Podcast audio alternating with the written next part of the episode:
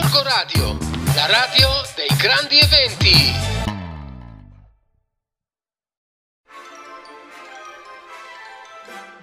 La Mickey Van Biblio esiste ancora, esiste grazie a Gorgo Radio perché in queste settimane, per chi ancora non lo sa, ehm, non esisto più sui social perché purtroppo mi hanno hackerato il profilo. Ma io non demordo, aspetto ancora un po' di tempo, magari sia mai che il mondo di Meta, azienda Meta, riesca a recuperare tutto il mio sudore di un anno e mezzo di, di recensioni di libri e di vita insieme a voi. Ma devo dire che la radio è sempre un mezzo magico e straordinario e mi permette ancora una volta di continuare a condividere con voi la bellezza di quelle che sono le letture fatte insieme a Filippo e la magia che incontriamo ogni volta nei libri che eh, prenotiamo, che prendiamo in prestito in biblioteca e che eh, acquistiamo nelle nostre librerie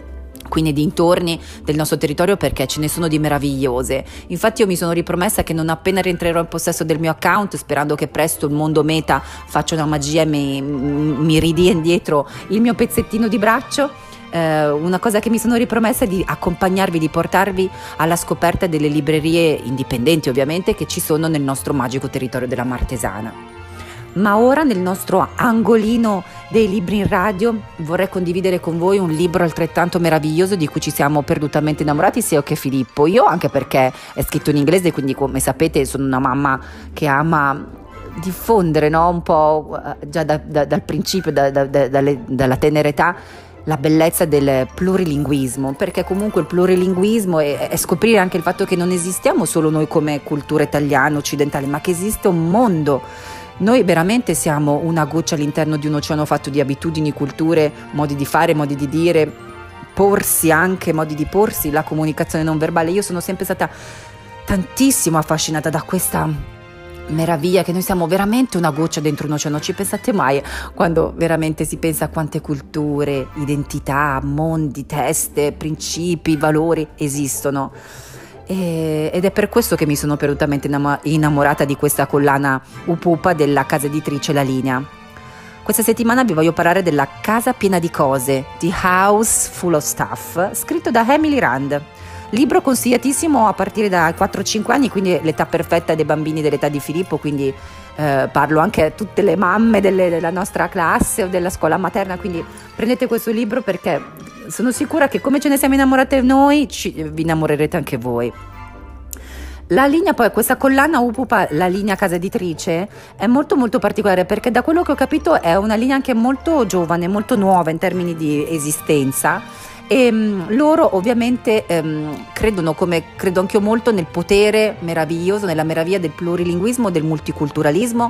uh, fin dai, dalla tenera età e loro hanno iniziato a pubblicare, a ehm, diffondere, distribuire anche in Italia libri in doppia lingua. Eh, abbiamo iniziato per esempio a conoscere Kentadi con eh, libri in italiano e tedesco, oggi scopriremo quelli eh, in italiano e inglese, ma una cosa straordinaria è che esistono racconti albi illustrati dedicati ai bambini anche con una doppia lingua, ingle- eh, italiano-cinese. Ora, io il cinese proprio non lo so neanche pronunciare, però sono affascinata e quindi presto tornerò in biblioteca e cercherò di trovare un libro anche con uh, la cultura orientale. Però oggi fermiamoci qui. Vi ho detto che io ogni volta che penso a che siamo una goccia eh, dentro un oceano, a quanta cultura, quante abitudini, quanti modi di fare esistono, mi viene un po' da sorridere perché penso che siamo come eh, uno dei tantissimi miliardi di oggetti che ci sono all'interno della casa del, del protagonista di questa storia che vi sto per raccontare, che è il signor Macduff. È una casa piena di cose pneumatici consumati, tubi arrugginiti, calzini coi buchi, brandelli di fili, qualsiasi tipo di cosa. Filippo addirittura nelle immagini meravigliose, molto delicate, con colori molto tenui, ehm, bianco-grigio, azzurro, eh, carta di, da zucchero, piuttosto che un, un, un marrone molto delicato tendente al beige quasi dorato eh, si divertiva a cercare mm, oggetti che gli facessero pensare degli animali. Quindi è anche un gioco molto interattivo, nel senso che le immagini sono talmente, ehm, ti catturano talmente che i bambini sono immersi dentro la lettura, quindi loro guardano queste immagini e no, almeno Filippo mi chiedeva di andare avanti perché era curioso di sapere eh, che cosa avrebbe trovato all'interno di questa casa e nelle pagine successive.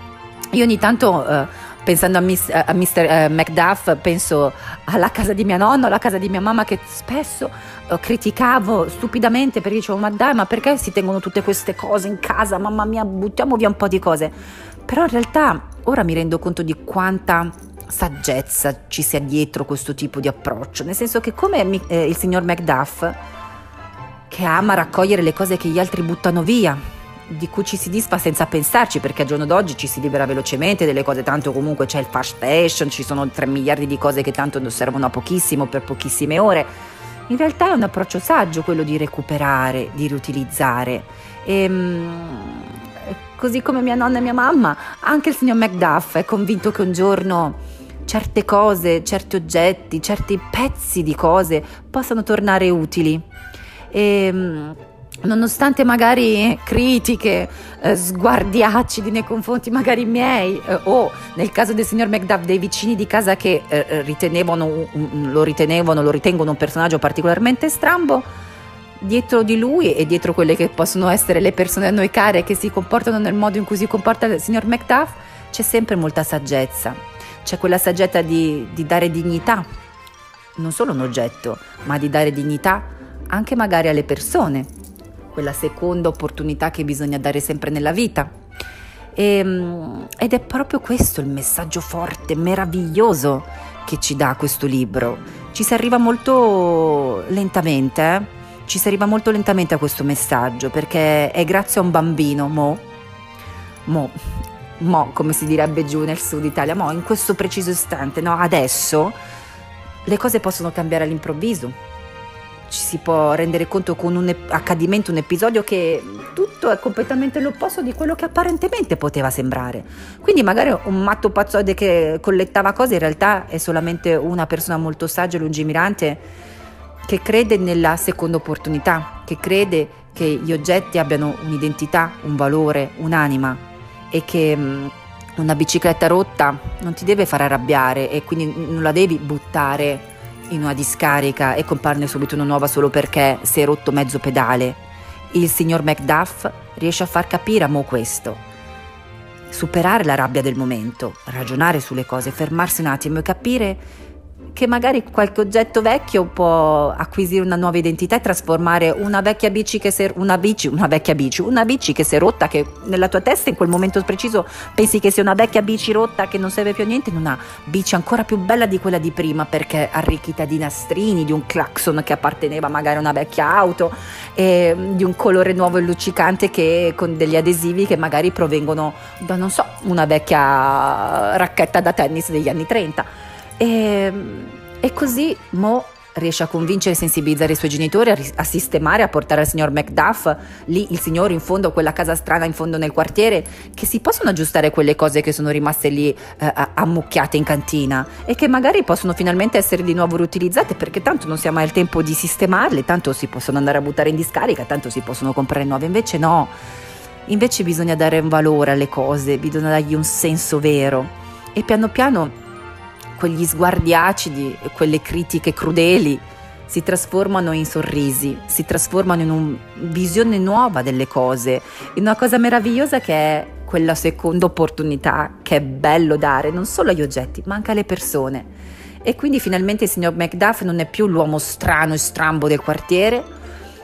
ma si ritrova adesso una persona amata, rispettata, e di grande valore per tutte le persone che vivono con lui quel quartiere, trasformando quel quartiere in quello perfetto e quasi standardizzato della società del consumismo in un quartiere meraviglioso, un po' strambo, particolare, non più perfetto, non più completamente in ordine,